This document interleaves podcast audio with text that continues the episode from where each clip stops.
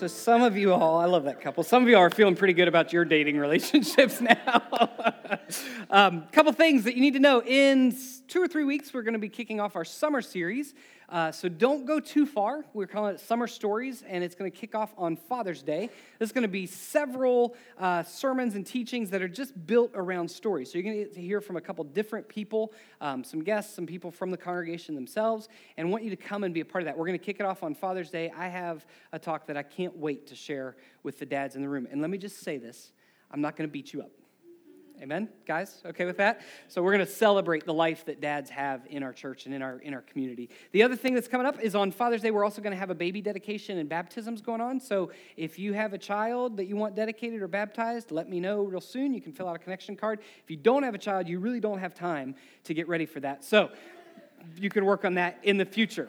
Um, we're going to jump in. Some of you are like, what? I don't get it. We're going to jump in. If you have a Bible, go to Ephesians chapter 5. Ephesians chapter 5 is where we're going to be today. We started two weeks ago this series called What Happy Couples Know.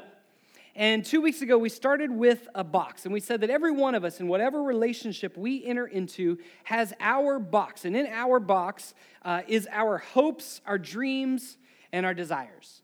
And that every one of those things that is in our box has come to be based on the things that we want, the things that we dream about, the things that we hope for. So we have hopes, dreams, and desires about our relationships when it comes to how we spend our time. Some of you want to be home all the time. Some of you always want to be on the go. You have hopes, dreams, and desires about that. We have hopes, dreams, and desires about when we get married, what we're going to drive.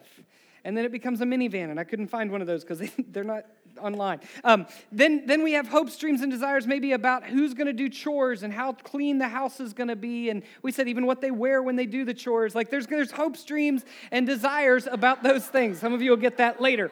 Um, we have hopes, dreams, and desires about how we'll do conflict. I lost a boxing glove. I don't know where it is. Um, yeah, probably. This crowd is getting way too comfortable. Everybody's been talking back to me.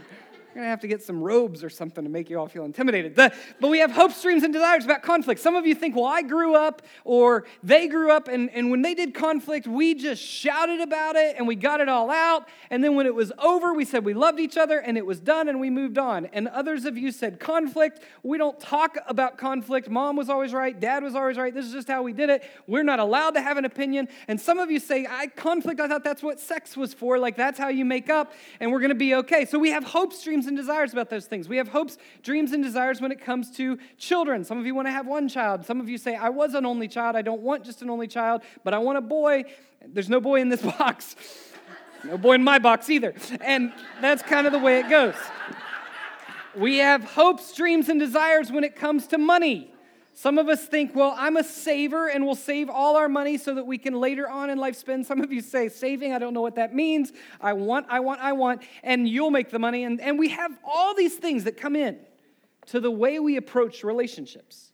And they are our hopes, our dreams, and our desires. But I want to tell you something about that because what happens is when we take this box to a relationship, what is critical to understand is that at the very center of your box is me because these are my hopes, my dreams, and my desires. And I know this because later on in the relationship, it often becomes a challenge because when me is at the center, that creates problems. I, I was with uh, our middle daughter on a field trip this week, and I was watching the kids over the course of the week, and they were, they were playing the MASH game. Do you guys remember the MASH game? They have an app for it. We did it on paper with like chisel and stone. And, and I'm watching them as they're watching, working MASH, and I'm like, every question you ask in that MASH game was all about what are you hoping for? What are you dreaming about? What are your desires? And your friends, if they pick, they'd pick like a bad option, but you'd pick all the good options.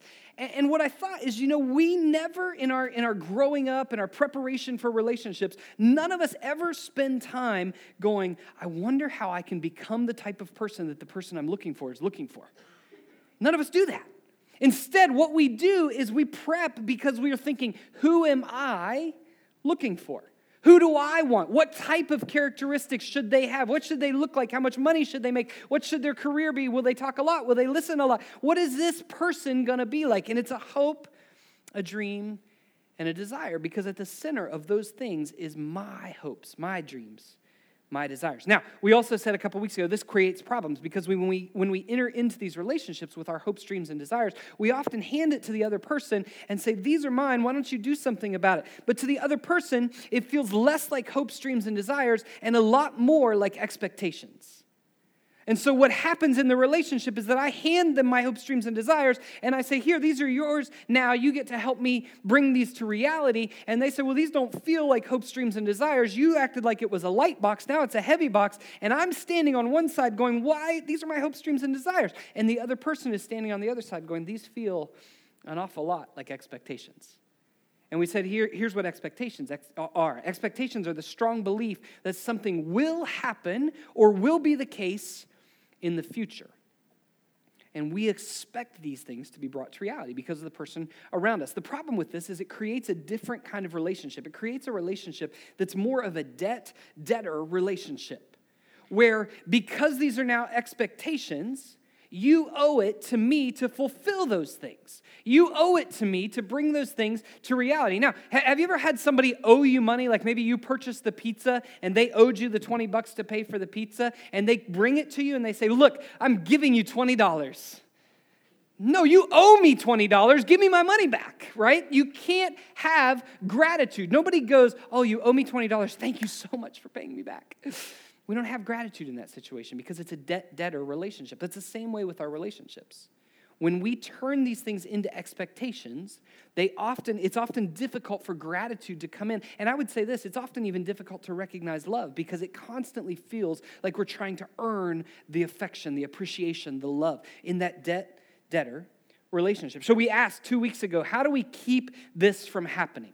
How do we keep our hopes, dreams, and desires as just that and keep them from becoming expectations? And the answer we came up with was this it's in the form of a question. We have to ask, what does the person that I'm interacting with, what does my spouse, my partner, my fiance, what do they owe me? What do they owe me? And if you want to keep those things in the box and not let them become expectations, you have to ask that. What does the other person owe me? And the answer is simple and hard at the same time. The answer is they owe me nothing. We said happy couples know that. Every happy couple, especially happy Christian couples that I know, understands that the partner, the spouse, they owe me nothing, and yet I will give them everything. It's the reality. We have to begin to, to take that to heart. So we said last week that this is, this is what a Christian marriage is all about. It's not built on rules or codes of conduct. Or uh, so for those who are married who are following Jesus, the marriage becomes actually a race to the back of the line. It becomes the submission competition. How can I serve you in the greatest capacity? And we left off looking at a new command that Jesus gave. Now, I want you to understand this because Jesus gives this command. He says it's a new command, but the Jewish people were not into new commands. For anyone to offer a new command, they had to have authority. So Jesus is giving a new command, showing his authority. Here's what he says in John 13 34 A new command I give you love one another. As I have loved you, so you must also love one another. So Jesus took the 600 plus Jewish laws. He first reduced them to two. Remember, he's asked what the greatest command is, and he says, Love your neighbor, love God. Love God, uh, love your neighbor. Those are the two commands. Now he sums it up in one As I have loved you, so you must love one another. Now, this sounds a little bit like the golden rule, right? Everybody remember the golden rule? Treat others the way you want to be treated. If you grew up at the middle school, it's the world will be yours. That was our golden rule, right? So treat others the way you want to be treated. Jesus says, I've got I, the golden rule is okay, but I've got a platinum rule. I want you to love others as God has loved you. That's the rule. That's the command. That if you could begin to, in all of your relationships, specifically your couples relationships. If you could begin to love the other person as God has loved you, it will change the climate of your relationship. Now, Paul took this principle from Jesus and he began to apply it in a whole different way uh, several years later to every relationship that existed in the church. Paul says, I want to take this to marriage, I want to take this to leader follower, I want to take this to friendships. You've got to understand because when Jesus says, As I have loved you, love one, love one another, Paul says, Now I want you to apply this. So I want to look at this passage from Ephesians 5. And I want to kind of walk through it out of order. Now, uh, here's what's going to happen today. I'm going to give you a preparation, okay? I'm going to read a verse, and then we're going to go back and explain it. But the first verse that I'm going to read, at least half of you in this room are not going to like it, okay? I'm just giving you fair warning, and I'll explain it to you. But here's what it says Ephesians 5 22, it says this Wives, submit yourselves. See, I hear it already. You're like, let's go to lunch. We came Memorial Day for this. Submit yourselves to your husbands as you do to the Lord. Now, see, I told you, half of you at least were not going to like this. Am I right? Amen? Some of you do not like this. How, how, many of you have heard this before? You still don't like it. Doesn't matter how many times you hear it. How, yeah, okay. Some of you have never heard it, and you're like, really? That's the Bible? Let's not talk about that part. So let me say this. I'm really glad as we start today that you're bothered by this verse. I am. Because I think we need to understand why. I, I want you to look at your Bible. If you got it on your phone or in your, your hands and an iPad, wherever you got it, I want you to look at your Bible. My guess is most of you have an English Bible and not a Hebrew Bible. Anybody Hebrew readers? that's what I, I'm not either. So that's what I was, I like tattoos, but I don't read it. So if you have an English Bible, here's what I know about your Bible. Your Bible probably has chapters, verses, sections, even t- subtitles over top the sections. So I want to tell you that when they translated it to English, in the Greek translation, there were none of those things. There were no chapter markers, there were no verses, there were no subtitles, none of that existed. So I want to read to you, I want to show you exactly what the Greek translation is. Here's what it says Wives, to your own husbands as to the Lord. Okay? So now, grammar fanatics, what do you notice about this? There's no verb. That's right. There's, there's no verb. And that verb is pretty important, right? In, in this translation, wives, submit. Everybody loves that word, right? Should we say it all together? No? Okay. Wives, to your own husbands as to the Lord. Submit is not there. The verb is not there. Now, some of you are really bothered and I want you to hang with me. Okay, here's the deal. If you were there in this culture, in the first century, in the Greco Roman culture, you would have heard this verse man or woman, doesn't matter. You would have said, duh, not, huh? Because this was exactly what was expected and what took place in that culture at that time. It was absolutely common ground for this audience. It would not have surprised anyone. Of course, wives should submit. That's what they would have thought. The Romans and the Greeks in, in those cultures, they actually, to be a man, meant that you had this law applied to you called patria potestas. And patria potestas said that because you were the eldest male in the house, you had the legal jurisdiction over the women and the children in your family, in your house, over the slaves. You were the one in charge. Guys, do not amen that. It will be a bad Sunday for you, I'm telling you. So, what Paul says here would not have been a big deal to them. It's a big deal to us because of what comes later. We'll explain that. But the question that I have is this why no verb? Why no verb in this, in this verse? Did some white European man, and I, I just want to say this because white European men are not doing very well today, were, did they just add this for their own sake? Did we just plug this in somewhere? What's the deal? The answer is this in translating the Greek text, the Greek text, when they translate the Greek, this is super common to take a verb from the previous section and imply it throughout. So we have to look back at the last verse to understand what's taking place. Look at verse 21. Here's what it says Submit to, everybody say it together. No, no, no, no, the next part. You guys got to keep up. Submit to one another. All right. So you can under, look at your husband and say, one another right? Like you've got it. Submit to one another out of reverence for Christ. So this verb, submit, is not made up. This has not been injected later for the sake of women's submission. This has been implied from a verse where Paul starts by saying, Hey, I want you to understand, and guys, get ready for this submission is mutual. Submission is for the good of the relationship. So submit to one another out of reverence for Christ. Paul says, in light of the awe, the respect, the reverence, the worship that you have for Jesus, and in light of all that Jesus has done for you, submit to one another.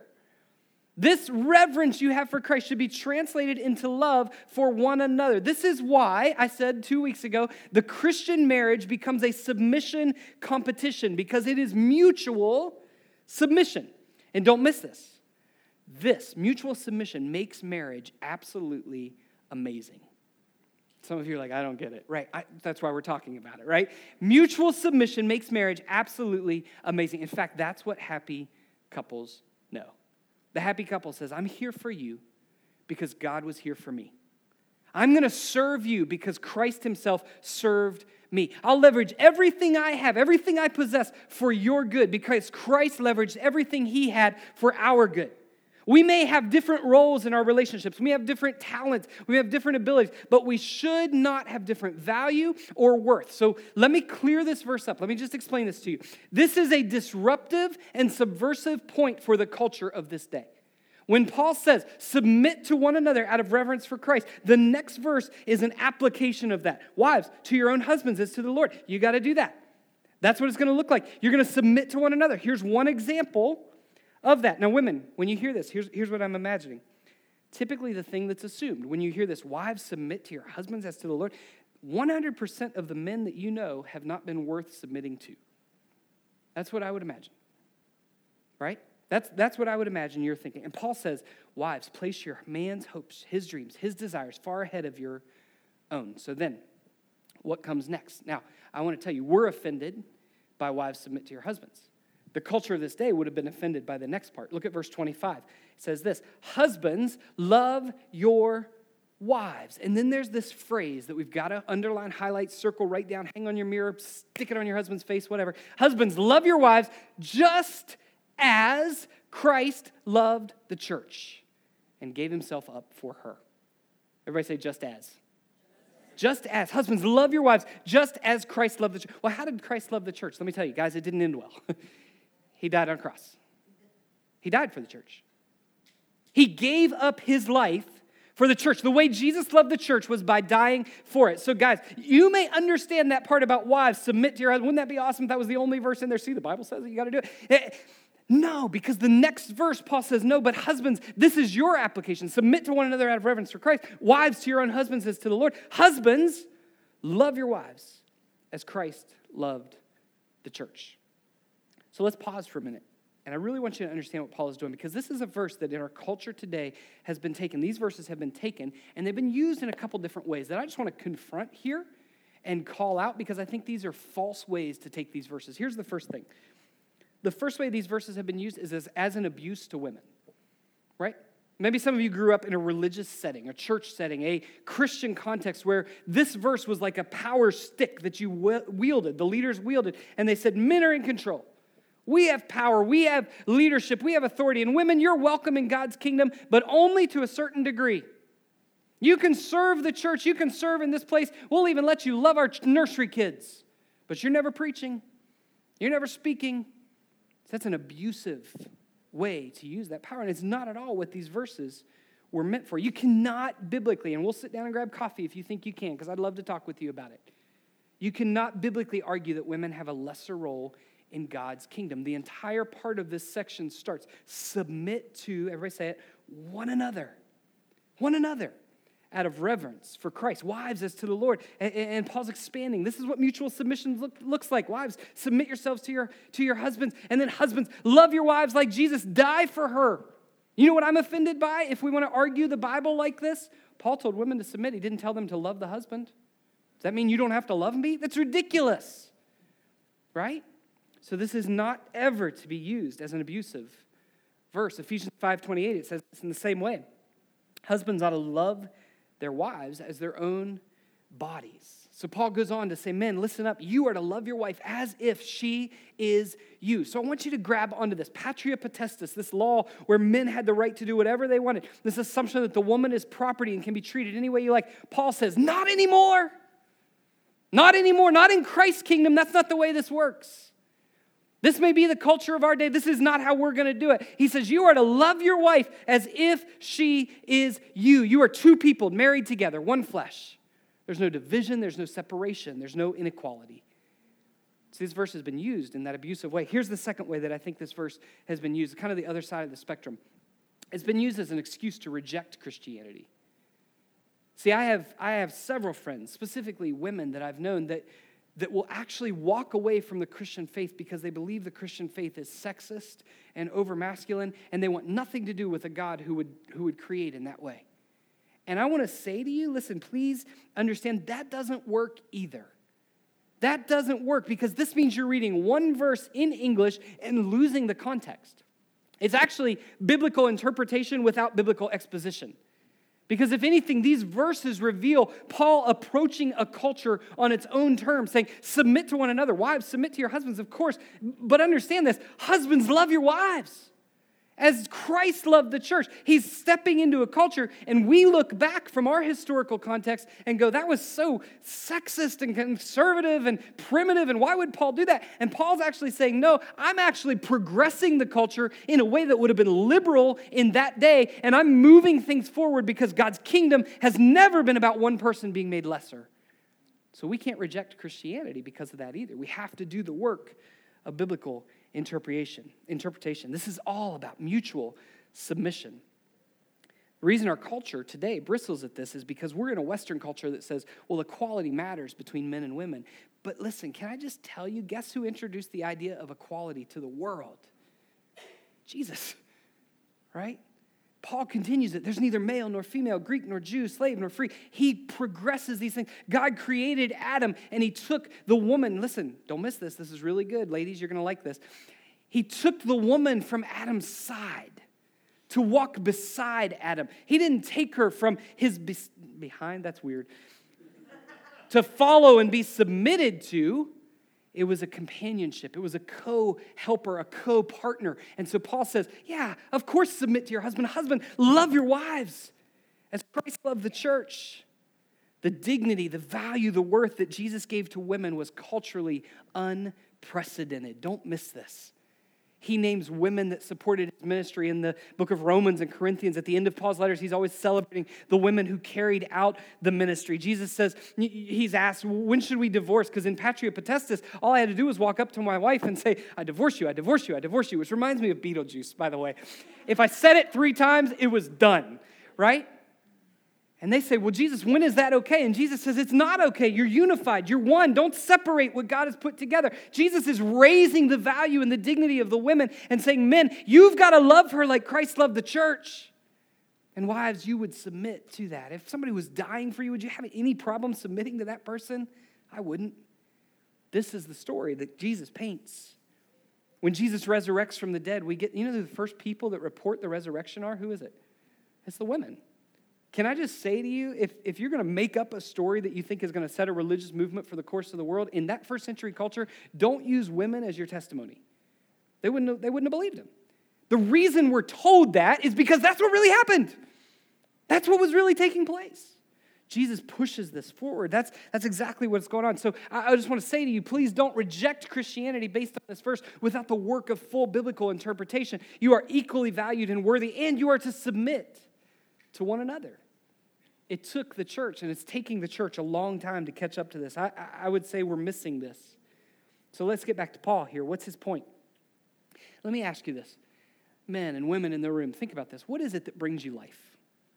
What is it that you're most passionate about? What are the things that if you could spend all day, every day doing it, that, that's what you would go after? What are your hopes, your dreams, and your desires?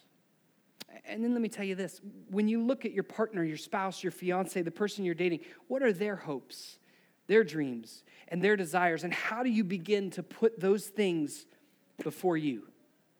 Guys, how do you put her before you? Ladies, how do you put him before you? I, would say we have to take our big box of expectations and get it back to being hopes, dreams, and desires. And of course, the question is how do we do that? Right? How do we do that? I, I think the first thing is what we've talked about that you decide she doesn't owe you anything.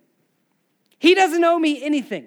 And I'm telling you, for that to work, for that principle of saying, you owe me nothing and you owe me nothing, for that to work, it has to be mutual or it will never feel the way it's meant to feel. That's what happy couples know. Ephesians 5 submit to one another out of reverence for Christ.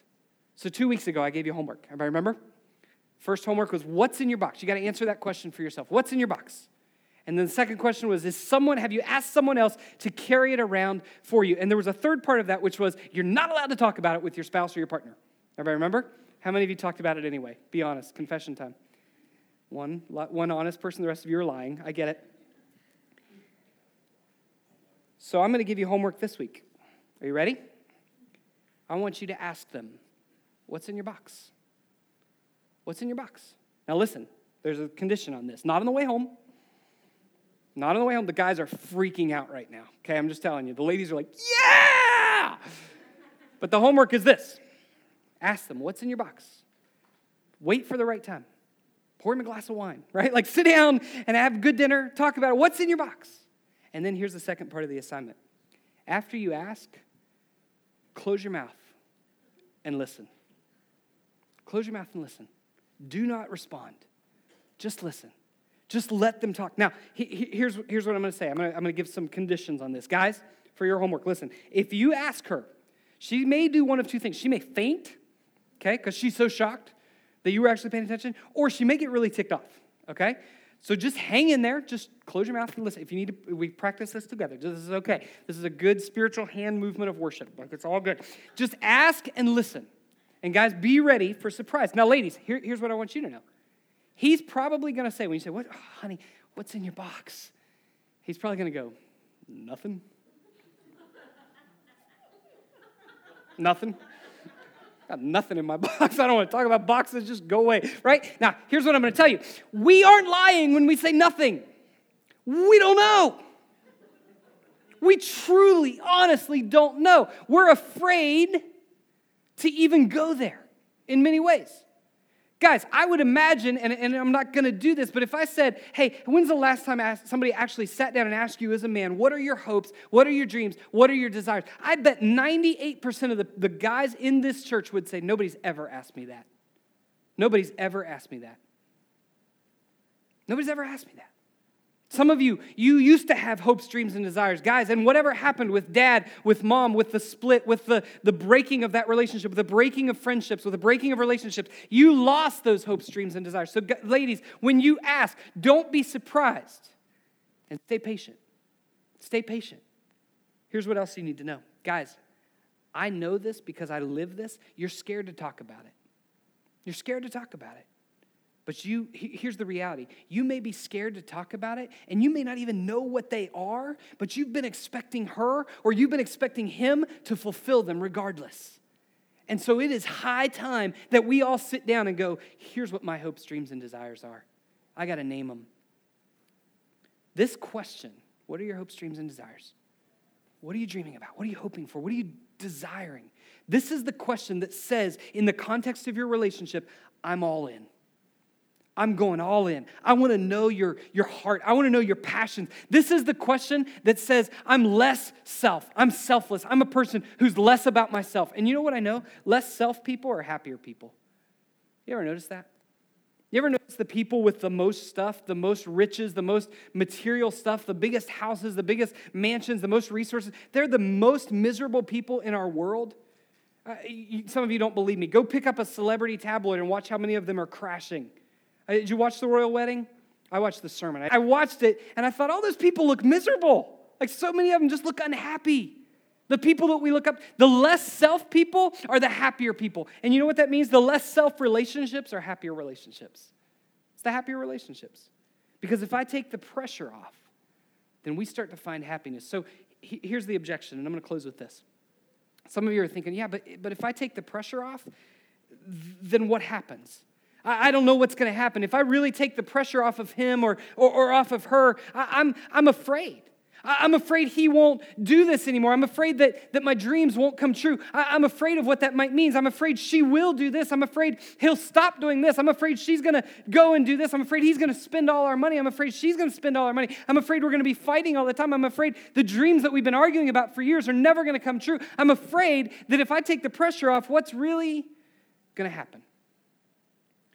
And I think it comes down to something that's pretty simply illustrated. Because in reality, when it comes to our relationships, we're all playing a game of tug of war. And it really comes down, if your whole relationship comes down to pushing and pulling and saying, These are my hopes, dreams, and desires, and I want you to fulfill, and, and I don't want to take them away. I don't want you to let. What it comes down to is just saying, You know what? Mutual submission says, I'm done. I'm not going to play this tug of war anymore. This is my Mr. Rogers moment. You ready? There's no hope until you let go of the rope. For every relationship I've ever counseled, every marriage that I've ever watched crumble and splinter and break apart, it has come down to an unwillingness to say, I'm going to give up control. I'm going to submit and I'm going to allow you to do your thing. And by the way, listen, if you're a Christian, you go first. Some of you are like, well, I'll drop my rope. Are you ready? One, two, on three. One, two, three. See, the Christian says, no, I'll I'll go first. You know why? Because Jesus let go of his rope. When he came to earth and he died on the cross, he gave up his rights, his privilege, his status. And that's the gospel. This is why in all the New Testament commands and imperatives, Paul says, just as Christ did for you, submit to one another out of reverence for Christ. So here's what happy couples know happy couples put each other first by going first in an effort to be last. Sounds so not fun, doesn't it? But I'm telling you, in the kingdom of God, this is where happiness takes place. Is when we give up our rights to say, I'm giving this away. I'm not going to play this game anymore. I want to be like Jesus and I want to give up my rights. I want to see you fulfill. And then, then you know what your questions become? Man, none of us is, neither one of us is pulling on this anymore. How do we achieve our hopes, dreams, and desires? What does this begin to look like? So I'm going to invite the band to come and I'm going to pray for us as we close. Here, here's what I want to say. Go ahead and come, guys. I, there is a reality that every person in this room has had hopes, dreams, and desires that some of them have broken down. Some of you are scared to dream again. Some of you, your relationship is in a constant state of fracture, and you're going, oh, hopes, dreams, and desires. We're just trying to survive. I get that. Some of you are here and you're single, and you're like, man, singleness, like, I don't even know what to do. I've got hopes, dreams, and desires, but the biggest hope, dream, and desire is I just want someone to share these with. And I'm saying all of that comes down to continue just saying, God, I'm, I'm going to let go of this. God, this is yours. This is yours. And I trust you with that. So as we close, we're gonna we're gonna pray and we're gonna sing this song. And I would invite you, maybe if your your spouse is here, your partner's here, your fiance's here, whoever you're dating is here, maybe this is a time of worship for you to just say, God, bind us together in the way that you see fit. Help us to give up our pursuit of control. If you're here and you're single and you're saying, I just want to recommit to say, God, I'm gonna become the person that the person I'm looking for is looking for. I'm going to actually reshift this. I'm not going to try to pursue the person. I'm going to try to become the person. I always give a singles challenge, right? If you're here and you're single, I would say, man, here's my challenge go 365 days and just work on becoming the person that the person you're looking for is looking for. Don't even make dating an option. Just give yourself one year where you say, I'm going to be all out for who God wants me to be. I think God would blow your minds with what He would do. I do. I really, truly do. I know it's hard, I get it. But I'm calling us to something higher in our relationships because Paul says this. This is all about Jesus. This is how Jesus loved the church. So let's stand and pray together.